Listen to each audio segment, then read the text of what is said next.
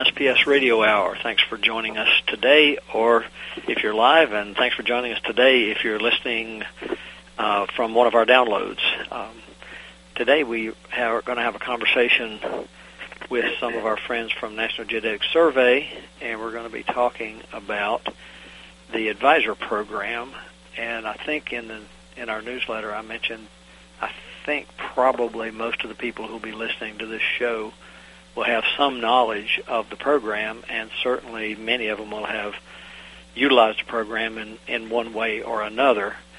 Um, so first, let me introduce the guests, and we'll we'll move on a little bit further. We have Ross Mackay. Welcome, Ross.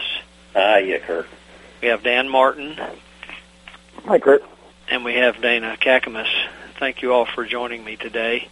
Um, I'm not sure among all those names whose may be most familiar. I guess it depends on what part of the country people are in, because I know the three of you've worked. Um, I guess Dan, has your entire time been in New England? Uh, yeah, I was um, about 13 years as the uh, Vermont advisor, and just recently to uh, to the regional. So yeah, I've been here the whole time. Yeah, and Dana, have you have you been on the West Coast? Um, no, I'm pretty new, recent to this job, but I've been doing my best to meet everybody recently. Well, that's a that's a, I don't know how big your territory is, but when when back here on the East Coast, when we think about the West, we think of it as being really big. So, you know, on the other hand, we got Dan up there in New England, and and it, geographically, I, how many how many states are in your region, Dan? Um, I've got uh, eight states total, the six New England states uh, plus uh, New York and New Jersey. Wow! And Dana's your how big is yours? Uh, I've got California Nevada but by population, Dan and I have like two thirds of the United States. and and I guess uh, size wise, California and Nevada probably consume as much land space as as Dan's group too. Well, probably times three. yeah, yeah, that's probably true. And, And Ross, I know. I think the first time you and I met years and years ago, you were in Kentucky at that time. I think. Yeah, that's right. I was the state advisor in Kentucky, and we we probably first met at one of their uh, surveyor conferences. Yeah, yeah, I'm sure that was true. And and then did you get into a regional group before moving to DC, or? No, I, I came to DC to help them uh, invent this regional program. So I see. Okay. Transition has happened over the last several years. So, uh, for the audience sake, in terms of of coverage, um, I guess you guys have pretty much got most of the of the different types of people throughout the country covered. Uh, of course, I guess Ross, you and I can relate more to the the folks in the region where you were, being where I grew up was almost in Kentucky. Um, but uh, it, it's been an interesting program and one that's been extremely useful from the surveyor's perspective, from the practicing surveyor's perspective, and I, I hope that it's been a, a good situation for for you guys and for NGS uh, as a whole. Um, and I know that we're going to go into some transition here. I guess already working in that direction and have begun it. Um, and so I, I want to talk with our audience about that today. And, I, and you guys will be able to share with us some your own stories about how it's uh, you you perceive it to work and how people in your particular regions are are dealing with it. But maybe a good way to start, and I'm not sure, Ross, how you want to orchestrate this um, in terms of history about the program as it was formed and why and how it worked for all those years. And and if the three of you want to share that that topic, that's fine with me. So maybe we'll just start with you, Ross, and then you can pass along to, to Dan or Dana, either one. Sure. Um, you know, this really started out as a, a program completely out of self-interest for the geodetic survey. Of course, it was the Coast and Geodetic Survey at that time. and you know, through the especially through the 1900s, 30s, and 40s, especially, we uh, we put a lot of brass in the ground, and we never stopped putting brass in the ground. The, between the horizontal and vertical network, you know, you you can't walk very far across the country without stumbling over a mark. And uh, the the issue came of preserve, you know, after putting all that brass in the ground, how do we preserve it? Because uh, things happen, you know, things get destroyed for one reason or another. Construction, or just the you know the elements will take care of a mark degradation. Um, leveling in particular was vulnerable because it was always right along railroad lines or highways, and whenever maintenance work was done for a long stretch along those, there would be a lot of mark destruction. So the concern came up when you know when marks started disappearing in big numbers. Uh, usually, what would happen was someone would be sent out from the nearest triangulation party or the nearest leveling party. They would just go out. They, we'd hear of marks being vulnerable, and we'd send someone out to take care of that, to uh, put them back in the ground, remeasure things. And it was to keep the National Spatial Reference System accessible. That's always been the goal. Um, then in the mid, we looked and tried to get some history just recently. We dug into our archives. A, a lot of it's disappeared, unfortunately, but we could find some memos sent out in the mid 70s that referenced this earlier work. That, and going back into the 1950s, they would actually assign someone to take care of a region. And those were mark maintenance men. Our nickname for them was the mark dusters. They would make sure every mark in their region, you know, they get the word out that I'm the guy you contact, and then they would go out and replace marks or try to preemptively make sure they didn't get destroyed. Sometime in the 70s, it got a little more formalized. Uh, we actually had a mark maintenance program in place at that point that with these carved up regions. And then moving into the 80s, it got redefined a bit as the State Advisor Program. The State Advisor Program expanded the role a little bit into not just self-interest for the geodetic survey, but to serve the surveying community.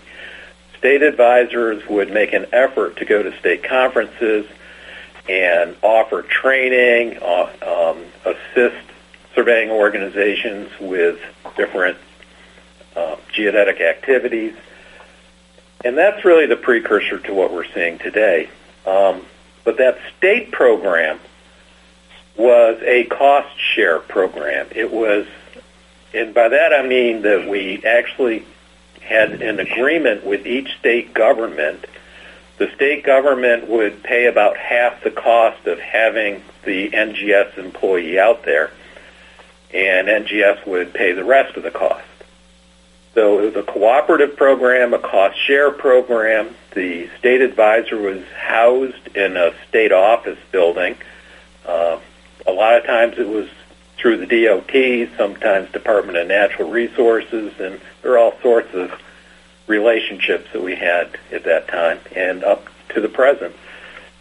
Um, this is the way it we maintained the program for quite some time, but we only ever reached about half the states this way.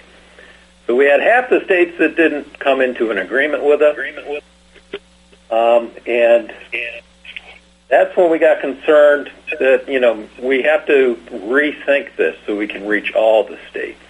And about in the late 2010, 9, 2010, uh, NGS came to the conclusion that we had to go to a regional program, and we started tossing around different ways that we might accomplish this. Um, and that's enough of me meandering on history there. Well, actually, it's it's really interesting to to have that conversation because as you were going through the process of discussing that, I'm thinking back to all my history and and surveying, whether it was for the DOT in Virginia early on, and then after college uh, out on my own. But that whole concept of looking for the markers, uh, when you talked about the ones along the railroads and the highways being destroyed, that was always uh, an interesting dilemma to run into and trying to figure out how to get what you need. And then, of course, back in the mountains where I grew up, crawling up on those mountaintops, finding the ones. Uh, I remember there's a there's a, a mountain in southwest Virginia called White Top Mountain, which is, uh, and then uh, the highest mountain is, is near the highest mountain in the state. And I did a project there years ago, and standing up on top of that mountain from my mark, I could see three or four different states, I think. But um, it was it was just an interesting adventure every time going out looking for the marks and then being able to use them and even today it's it's it's such a big deal with lots of different people that the geocachers have gotten into the whole idea of of locating these things and I think maybe they even could have contributed to some degree to your information about marks, not necessarily in keeping them up, but at least getting information about them. And I, I think that's true. Oh yeah, that's definitely true, and we've um, really benefited from the geocachers, especially for vertical control marks, because in the nature of vertical control is we we didn't have a good horizontal position for them. Uh, it would just be scaled off of a quad sheet. Mm-hmm. And you know, you go out. And if you if you ever tried to find a benchmark, you get out there and you can be really hunting around, kicking around in the woods, kicking oh, yeah. over the, the brush, trying to find the darn thing. So, in the, geocachers have made that effort and put a good coordinate on those points for us to get it get it updated in our data sheets. So, I guess, and we're a couple of minutes away from break, so I won't jump into anything else too quickly here, but I guess one of the things that's more than likely on the minds of the surveyors when we kind of go away from the mark system, so to speak, uh, in the coming years. Uh, it, when I talk to people, sometimes it's almost like that strikes fear in their heart that you know we spent our entire lives depending on on marks, and uh, I, I guess maybe one of the things we can talk about today is is how that whole system is going to work once you go into the transition side of things. Well, that is a big motivation for this uh, changeover to a regional system and uh, make sure every state has someone taking care of them from National Geodetic Survey is because of this dependency on passive control is coming to an end. Uh, the National Spatial Reference System, uh, actually of now, but definitely in the future with our new datums coming down the road just a couple of years, uh, we're going to be completely in an active control situation using the CORS network, and that's going to be the primary access to the National Spatial Reference. We want surveyors to have everything at their disposal to ensure that they can have access to the NSRS. And yeah. we wanted to make sure every state was covered, so we had to go to a regional approach. Right, and so we're we're about ready for break. I guess uh, Dan can respond to this when we come back, maybe Dan too. But uh, it sounds like uh, Dan, the job of still going to state conferences, instructing people on how to do things, looks like that job's just going to keep on going forever and ever and ever because that's become such a big part of, of the surveying education side. So let's go to our first break, and we'll be back in a couple of minutes. Want to know if your Schonstedt locator is still under warranty? Go to Schonstedt.com and click on Warranty Finder in the lower left-hand corner. Enter your six-digit serial number and it will tell you everything you need to know. Out of warranty? Click on Repair Department. But here's a tip. Before sending it in, pick up a $25 discount by going to Specials and Sales under the Buy Now tab at www.schonstedt.com. America's Web Radio is the most diverse and informative radio station anywhere in cyberspace. We have shows about health, business, current events, entertainment, home care, and everything in between. We appreciate your continued support of America's Web Radio. Quick Stakes is your answer to staking. Lightweight, easy to ride on, easy to use, easy to find, and won't break your back carrying them like the old-fashioned wooden stakes. Have you tried a sample? If not, get a pen and paper and write down this number. 800-438-0387 or go to quikstake.com. That's Q-U-I-K-S-T-A-K-E dot com and order your samples. Ask your surveying supply dealer for quick stakes today. Attention surveyors. Schonstedt announces the Maggie, the next generation magnetic locator. The Maggie combines the best features of two flagship Schonstedt products, the sensitivity and precision of the GA52CX and the visual display and single-handed operation of the GA92XT. Contact your dealer for details or go to www.schonstedt.com.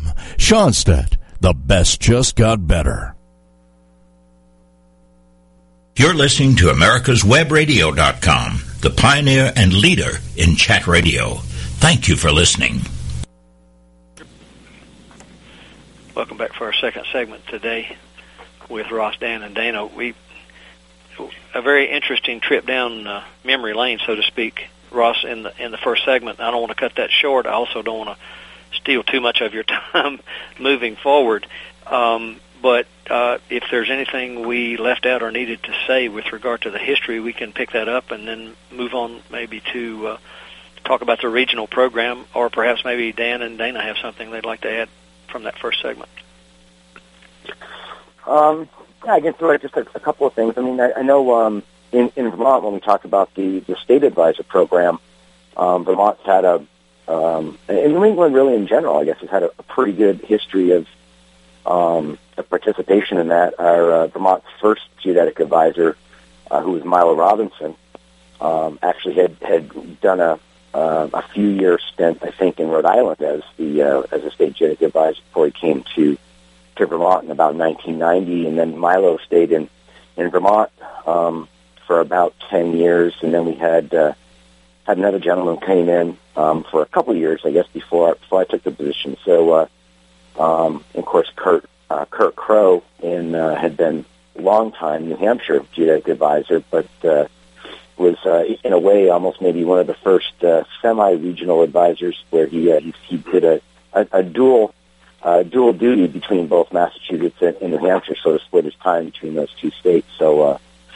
I know in um, in the New England states there's a there's a pretty good history of that of that working. But you know, with that said, the other thing that, that we've seen, I think I think Ross would would certainly agree from from his historic perspective, is that. Uh, many times, even though we had a uh, an advisor who was, um, you know, who was a state advisor, you know, for instance, the state of Vermont, it was it was very common to work um, pretty cooperatively across state borders. Um, to uh, not on a regular basis or a significant basis, but certainly uh, we were there. Um, I think for you know for an email or a telephone call, um, and occasionally to uh, to skip across the border, maybe to do a presentation or something at one of the surveyors or the GIS group's workshop. So uh, I think there's been um, uh, a pretty uh, consistent uh, relationship. I think even on a regional basis, even when we were when we were sort of tagged as being a, a state advisor, I think we uh, we sort of played a role within that region um, Uh, unofficially, probably for quite a long time. Right. Well, I don't know, Dan, if you have anything to add, or if we just move on to the regional part. But well, I was just thinking real quick. You know, I'm new to the agency, and the agency has a huge scientific background. In fact, it was the original science agency in the United States, set up by Thomas Jefferson. And with me being new to the agency, you know, I was kind of brought into the elixir of excellence in geodesy. You know, and I came from Ohio State. But what's exciting to me is the history is important and it's rich, and we stand on the shoulders of giants. But looking forward, it's never been more important for programs like this because everybody is geospatial today, no matter what you're doing. Yep. Surveyor, GIS user, everything. So for me, what's really exciting is not only being able to extend that science today and teach and, and get, interact with the community, but it's also, you know, relating, you know, the history of it and looking forward into the new and exciting things that are coming down the pipes at unbelievable rates. That's very true. And, and I'm going to assume, Ross, that the whole evolution of the geospatial sector has some impact on going regional. I, I would also assume maybe economics had something to do with it, and maybe even the fact that surveyors in general, whether they're federal employees or a local guy down the street, are all getting older and retiring. So I got I got to think maybe all of those things had something to do with it. Oh yeah, our workforce is definitely graying, uh, and but uh, actually NGS has done a good job in just the last six months or so. We had really been depleted over the last few years, and now we're in the hiring phase again, trying to get a, a new generation, and it kind of meets. Uh, we're gearing up for the new datum, the, the 2022 datum. That probably that's a whole other discussion, but right. Uh, that's a very important part of the transition to regional program is we wanted to ensure that we had people available to the surveying community and the geospatial community in general to help with that transition. And then it's kind of reflective of the NGS did a lot of hiring in the late 70s in order to gear up for NAD 83. And those are the people that ran out their careers. We hired them young. They they stayed a good time, and that's how old that datum is now. Is uh, you know most all those people are retired or are close to retirement. So it's time to bring in a new generation and get moving towards this new datum. Hey, Curt, if I, if I could get back to a second of what, what Dana was saying and, and to, to pick up on the on the questions you had for me before break, you know, relative to, to conferences and training, I think, um, as Dana pointed out, um, it's you know, years ago, I think, you know, the, the, the, the advisors, to, to, the, to the greatest extent, I think probably interacted with the surveying community. That Those were our customers. Those are the people who were, who were using our survey marks, you know, occasionally an engineer, right? But, uh, but, you know, surveyors in general. Um, today, that is just so, so far from, from, from reality. I mean, uh, you know, we, we interface with emergency management people. We interface with the GIS community. Um, you know, we work with uh, with universities and colleges. Um, we, you know, it's it runs the gamut. I mean, virtually, you know, any uh, any person today, uh, including the public, has the ability to to determine their position with an incredible level of accuracy compared to, uh, you know, compared to the past. In, in a matter of seconds, with a, you know, for, for about a hundred bucks, they can go down to Walmart and buy their their Ronco Pocket GPS slash fishing pole receiver. um, and, and, and next thing you know, you know, they can get a position anywhere virtually. And, um, so, I mean, I, I find myself even, you know, fielding, fielding questions and, you know, my, my phone number and email address is, is on the, is on the advisor web page like, like the rest of the advisors. And, you know, I, I field questions from, from the general public. They call in and they say, hey, I need to have my property surveyed or, or they have a question about flood insurance or something. Of course, I steer them to somebody other than, than NGS to answer those questions. But, um, the, the user community, uh, I say the user community, it's, it's, it's, it's expanded, but, um, even from the general public standpoint, um, they're much more informed, um, and much more actively using those technologies, and, and they really become part of our, our customer base um, at, at the same time. So there's you know almost nobody that, that we don't on a at least semi-regular basis uh, interact with occasionally. Was that uh, fact uh, well established enough when the regional program concept came up that it was a factor, or was it sort of something that occurred that sort of facilitated the whole regional concept? It definitely was uh, recognized. Um, we take a careful look at our web statistics, and uh, and one of the questions that commonly comes up, that little annoying pop-up that comes up to ask you to take a survey. we get, you know, we have a lot of conscientious uh, people that come to our website that bother to fill that out, and it's very, very helpful for us to get a good picture of who is visiting us. And it became very clear looking at those responses that there was a user community out there that we were underserving. Um, still, the overwhelming majority of people that come to get data from NGS are the surveyors, no doubt about it. And they're a chief component of our constituents. But this larger geospatial community is, is something we are looking towards, we're reaching out towards. And um, as Dan was saying, you know, we try to get people to the GIS conferences as well as the surveying conferences to try to reach that broader geospatial community. And there's yeah, people out there we still need to do a better job of reaching, and that that's a challenge to the regional advisors to find those constituents that don't even know they need us. they, they, you know, you assume that that coordinate that your little black box is giving you is is uh, you know just truth, but you know we want to make an educated user community because there's decisions being made on those coordinates, and they should know what exactly it is they're reading. Yeah, I guess that that concept of finding the people who don't know they need us is is uh, germane to to surveyors in general, whether they're geodetic surveyors or land surveyors or whatever the case may be. But when the regional program was set up, how many regions were created? Well, we tossed that around quite a bit. Um, ideally, there'd be 50 regions.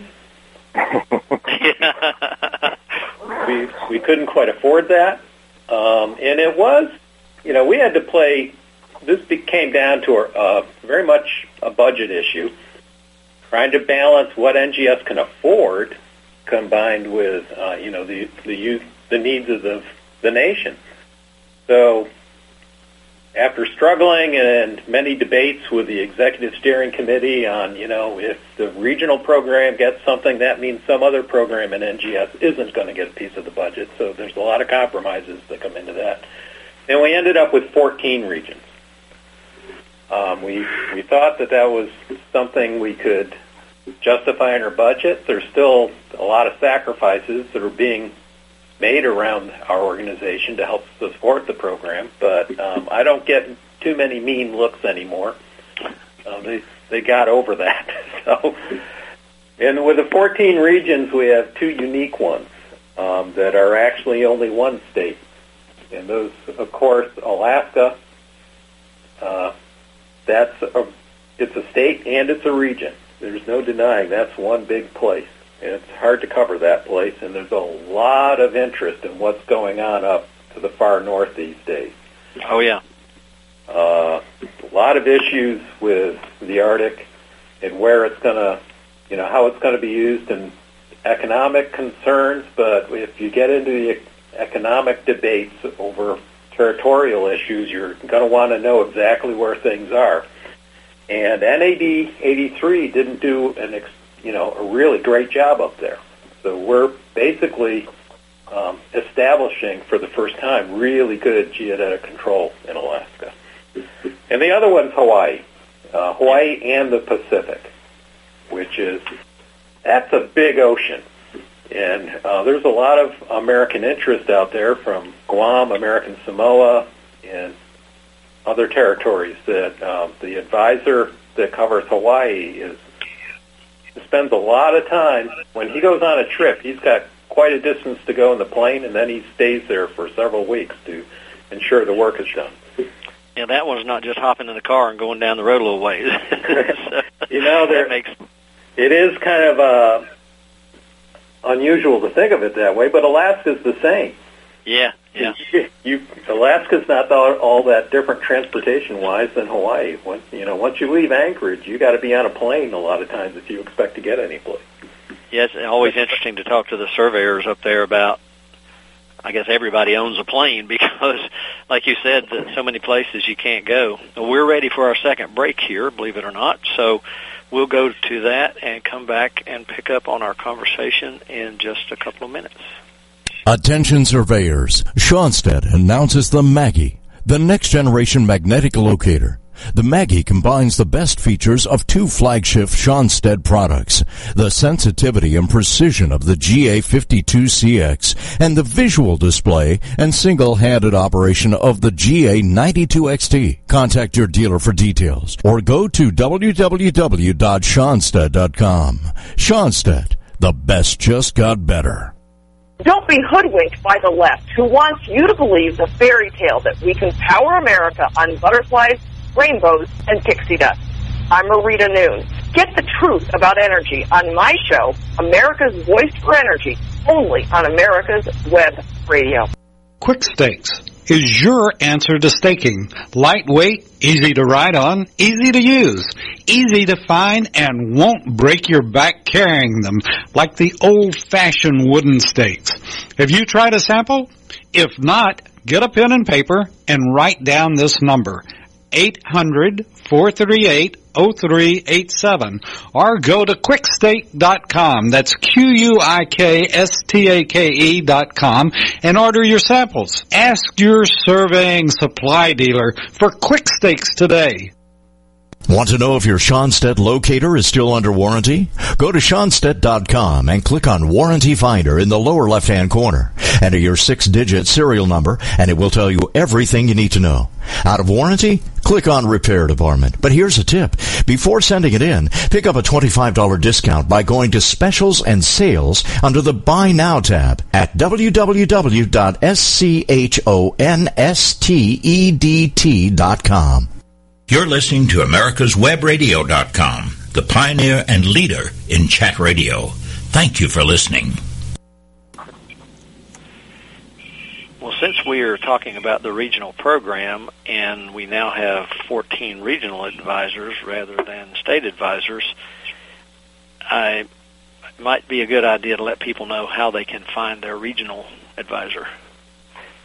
Well, first, just let me clarify a little detail there. Uh, we're not quite in a full-scale regional program yet. Um, our due date to go completely live with this is tied to our fiscal year. It'll be October 1st of this year. Uh, we're in a transition stage right now. Uh, we still have many state advisors out there, but uh, state advisors have been given a transitional title of a region. We call it we're calling it this year the accelerated transition to a regional program. They've, we've identified which states are in their region, and they're they've been tasked with getting started to identify uh, partners in that region that they can speak with and you know do a liaison role with. Uh, we do have a, a few regions that are completely defined, and Dan and Dana both represent. They're in a full-time regional uh, situation. They're not uh, trying to divide their time as a state advisor as well. So, so the ones who are are in transition, um, and, and of course, not every state has an advisor at this point, right? Right, right. But every yeah. state does have one of these accelerated transition regional advisors, someone that's been identified. Uh, and to get the contact information is easy enough. You can just go on our website, and the left-hand column you'll see a geodetic advisors tag, and you can click that. And once you get to that, you can find a map that lists all the regions and identifies if clicking on the region, you can find out who the person is. so that's the direct NGS site? Yes. Okay. That's geodesy.noaa.gov. Geodesy.noaa.gov. Now, you were talking about this whole transition program going on, but did I understand you earlier to say that in terms of having a state advisor in every state, you really never had that. So some people were dealing with someone not in their state all along. Is that is that correct? That's right. Well, there's a lot of states that we've never reached. Right. You know, when it, you know marks got put in the ground, sometimes you can go out and do some mark recovery, and, and someone will come out from the house and say, you know, Grandpa told us about the time when a big tower was built over this mark. Yeah. And you know, this is the first we've seen anybody out here to look at it since that happened. Um, so yeah, there's a lot of states that have never had anybody from NGS officially. But with, but with that said, if I may, we, we do subscribe to an Advisors Without Borders approach as we're going forward right now. So if anybody has a need out there and needs to contact, by all means, give us one of us a shout. You know, when oh, they're yeah. contacting an advisor, I want to re- remind everybody they're they're contacting a group of individuals with a hell of a lot of experience.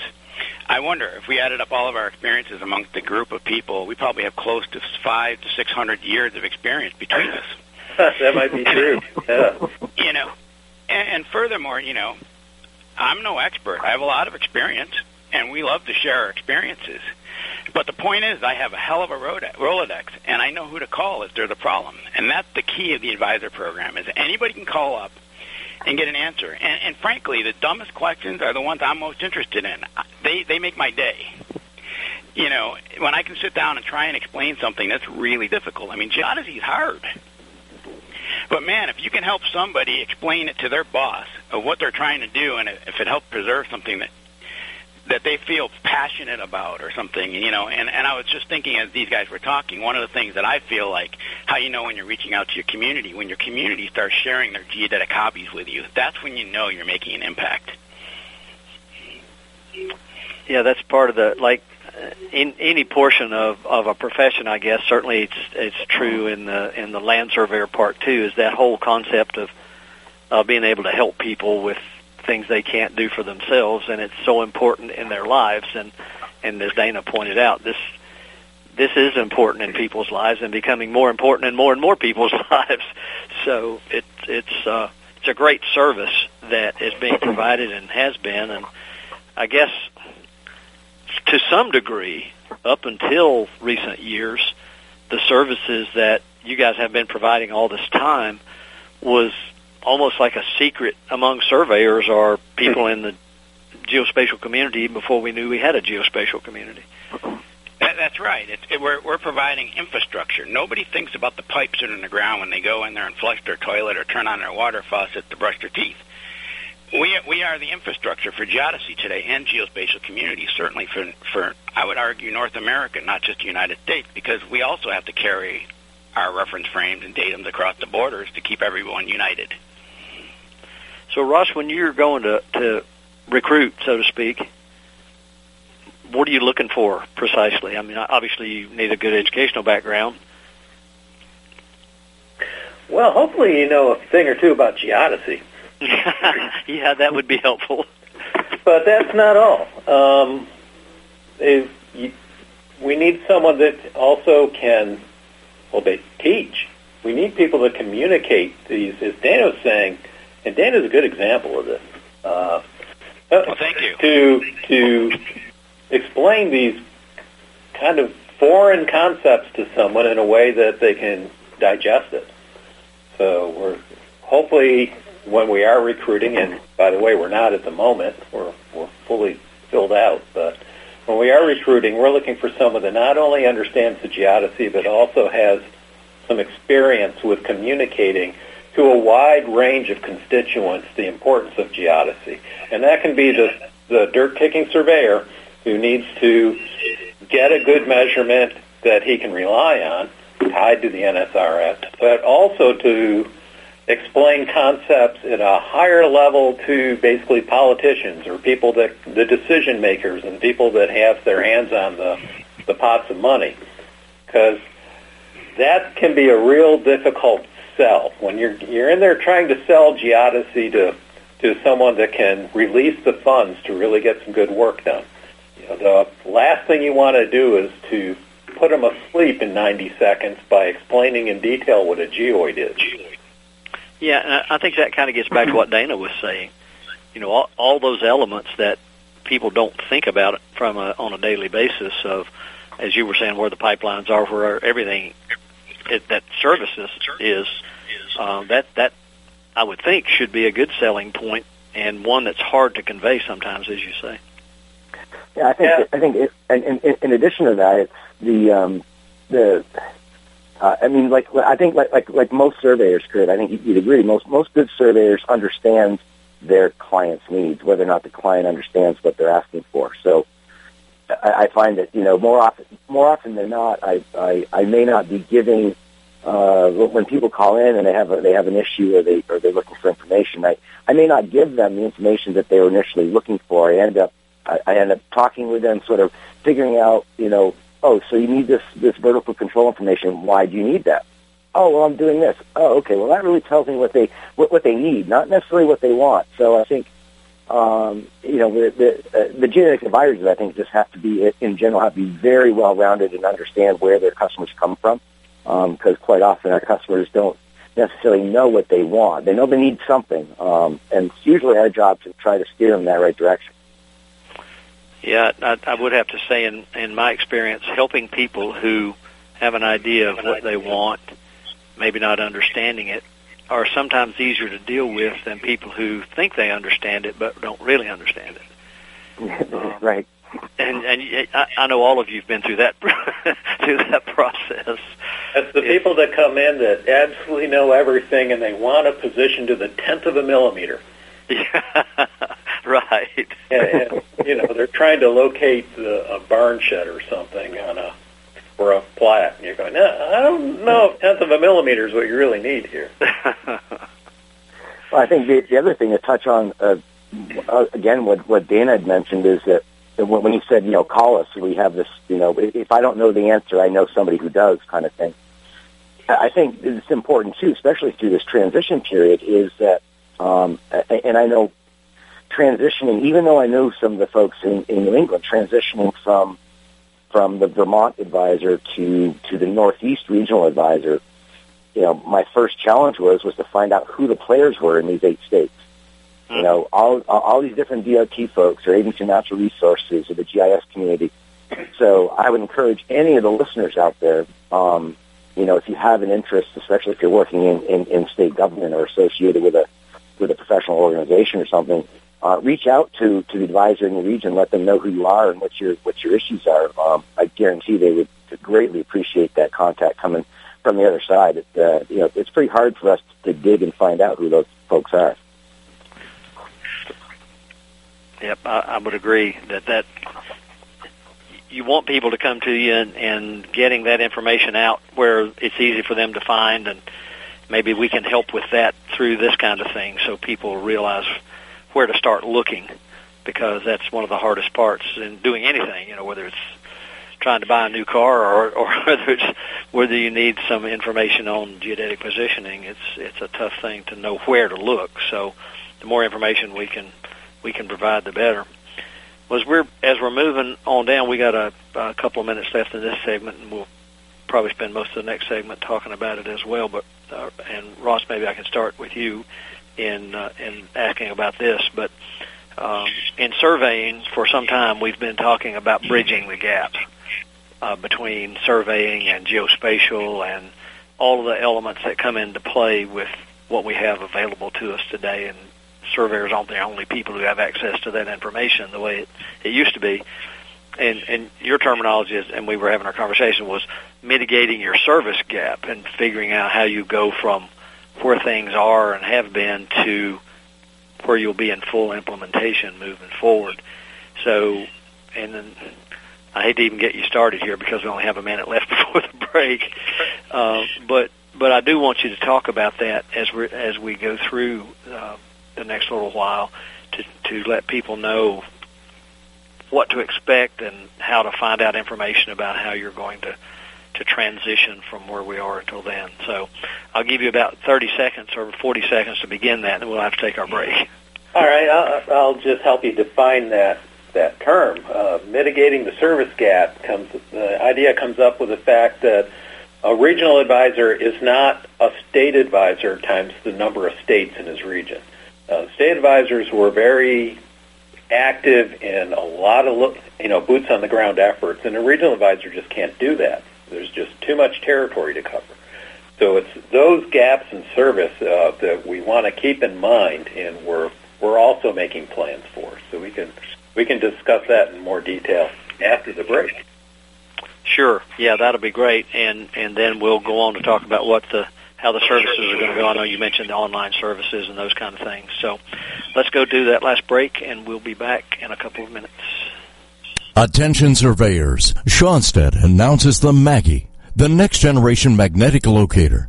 The Maggie combines the best features of two flagship Schonstedt products, the sensitivity and precision of the GA52CX and the visual display and single-handed operation of the GA92XT. Contact your dealer for details or go to www.schonstedt.com. Schonstedt, the best just got better. Did you miss a show that you really wanted to hear? All of our programs are available for download on americaswebradio.com and on iTunes. You can listen to your favorite programs on americaswebradio.com anytime you like. Quik Stakes is your answer to staking. Lightweight, easy to ride on, easy to use, easy to find, and won't break your back carrying them like the old-fashioned wooden stakes. Have you tried a sample? If not, get a pen and paper and write down this number. 800-438-0387 or go to quikstake.com. That's Q-U-I-K-S-T-A-K-E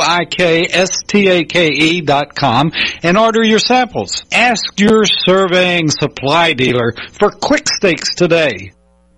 Want to know if your Schonstedt locator is still under warranty? Go to Schonstedt.com and click on Warranty Finder in the lower left-hand corner. Enter your six-digit serial number and it will tell you everything you need to know.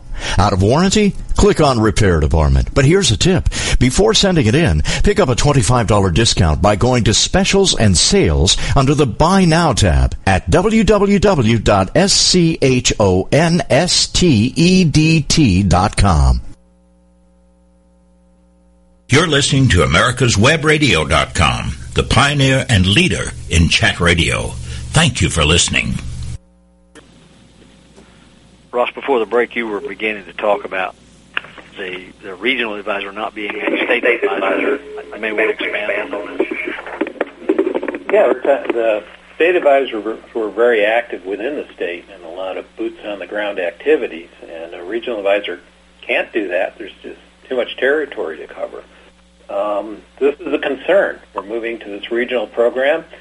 It's greater breadth in that we're finally going to reach all the states, but it's you know less deep because we can't get down to all those boots on the ground activities. And and how are we going to mitigate that? How are we going to provide services that still there's still issues that we want to want to.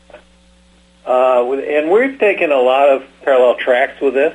Um, we're developing more online resources. It's really self-help.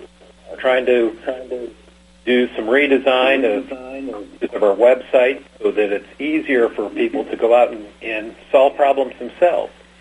Um, that's one role the regional advisor might provide is just to point people in the right direction um, to, to where these services are. Do you uh, we're developing other online I'm training. Real quick, real quick. I'm sorry. Go ahead. I've got. I'm I'm hearing an echo. So go Okay. ahead. We're, we're developing online training, uh, and this is probably going to take us a few years to get everything fully fleshed out, but we're doing the best we can and trying to identify the needs that the surveying community and other geospatial people need, and then providing online training so they can bring themselves up to speed. Uh, also, we're looking to develop a geodetic partners program. We've called this the state coordinators in the past, and this would be a state identified person that could work with regional uh, advisor to get the geodetic activities within that state. They're, they can't totally replace what a state advisor had done in the past, but it, it's a point of contact within the state, someone that knows what's going on geodetically within their state. And this right now is a very fuzzy concept. Uh, what exactly does that mean is a question I've been getting a lot in the last several weeks. And uh, what we're honing in on is NGS is not going to go into 50 states and tell those states exactly what they need when it comes to this role. We'll let the states define what it means to be a state coordinator, state geodetic coordinator. And then NGS will happily uh, communicate and point of contact and uh, pass information back and forth. It goes both directions. The state communicating its needs up to NGS and NGS passing information back down.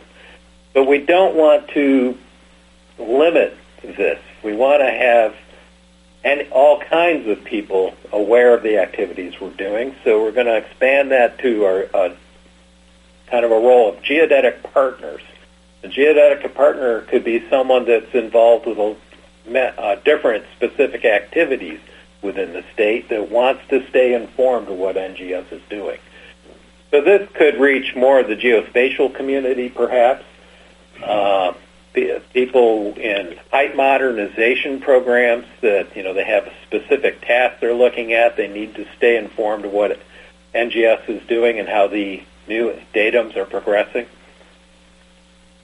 Would that necessarily be somebody in a in an agency, or would I know there are several companies out I can think of across the Well, that's spectrum that are geodetic companies that you know provide services and data services to other surveyors, for example. well. Is it Hopefully, likely they would be involved? Yes and no. I mean, it's, it's we want to try to reach people that are actively involved in the program, so that's the yes part. Uh, we're also looking for decision makers, people that have to know uh, how things are going to be done and what changes they have to prepare for. Uh, this, you know, we don't want to overload the Rolodex or you know when we have a a conference call, we don't want to have 300 people calling in and trying to have a conversation, so we may have to subdivide into the groups if we're, you know, knock on wood, overly successful with it. Right. Uh, ideally, we'd only have a, a couple of people or one or two per state that are the main points of contact, and then they spread out the information from there. But we have to recognize in, in some states it's a more complex situation, and it would have to be more people involved. Sure, sure. So one of the things that you had mentioned was, and I don't think we tra- touched on this too heavily yet, was the whole idea of online services and training. Yeah, we've already developed some things in that direction. We've got a, a series of online videos that uh, you may have seen that are ba- explaining basic concepts in geodesy. Uh, we're going to be further developing those over the next couple of years.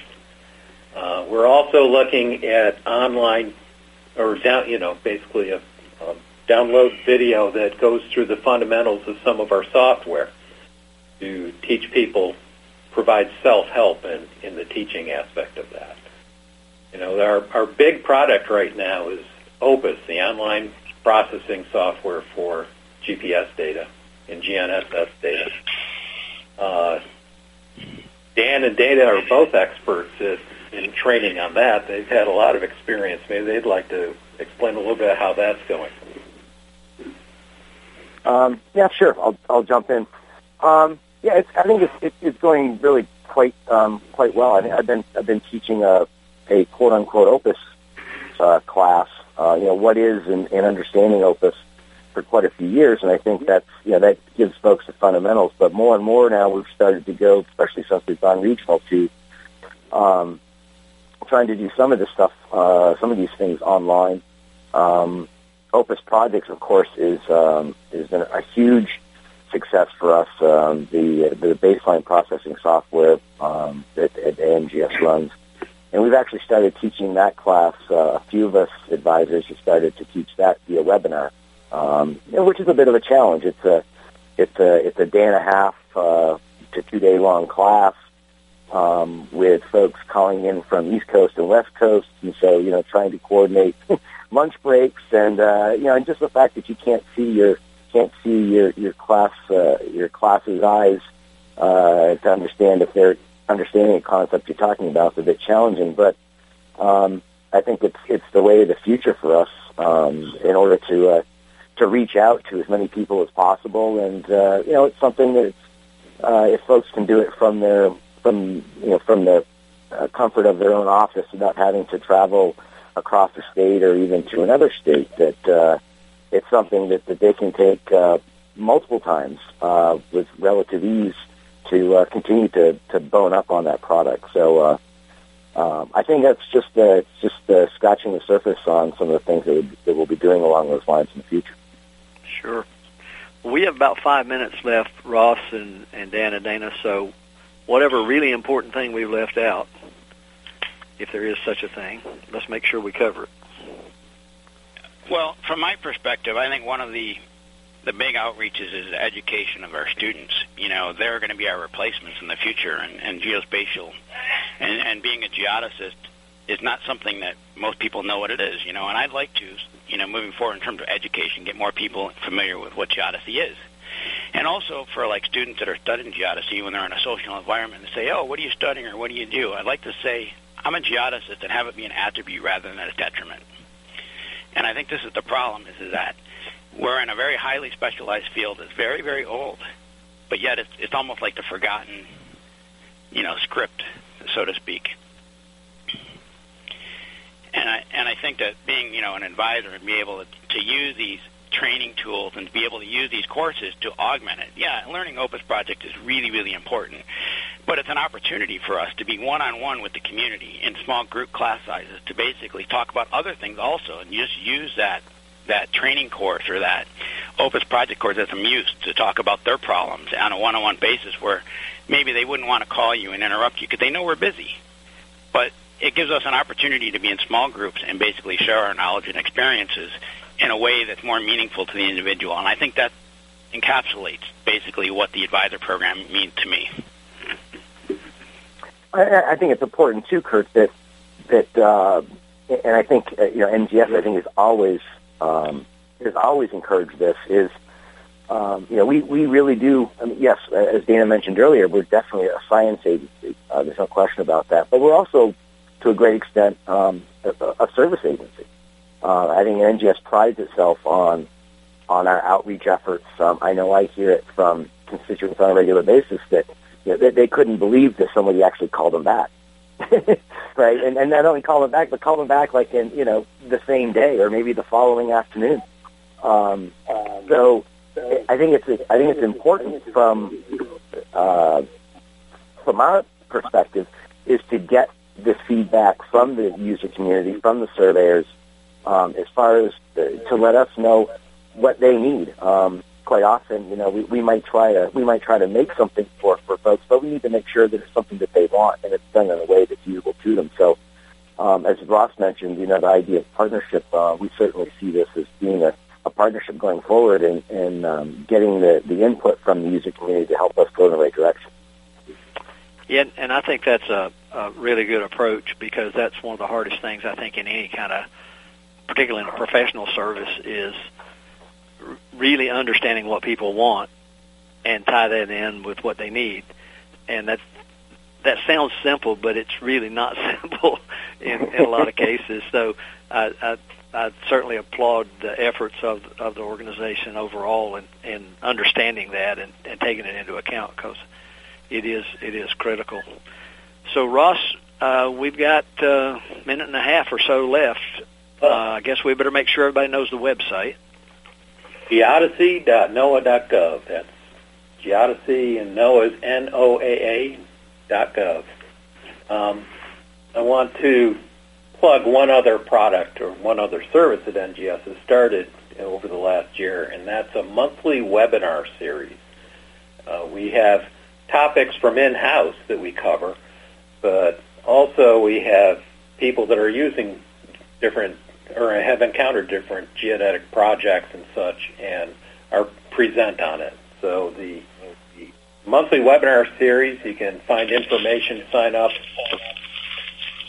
getting an announcement of what it's going to be, and definitely tune in. Uh, most of the regional advisors tune in, so it might lead to a discussion. You can watch the webinar series on some fascinating geodetic topic and then enter a conversation with your regional advisor of the details of what it all actually means. Well, that's great information. I, I really appreciate you guys being with me today. It's been fantastic to talk about this. I think a lot of people have heard about it, and now to actually hear you talking about it, and it'll be a resource people can go back and and listen to. And maybe as far as your your workshops are concerned, maybe that's something we can promote in our newsletter when when the time comes and make sure everybody knows about them. So yeah. again, thanks so much to all three of you for being with me today. It's been a fantastic show, and I'm, I'm sure we're going to get a lot of questions moving forward. But I really appreciate you being here. Thanks, Curt. Thank you. It's been great. Thanks, Thank Curt. You. You're listening to America'sWebRadio.com, the pioneer and leader in chat radio. Thank you for listening.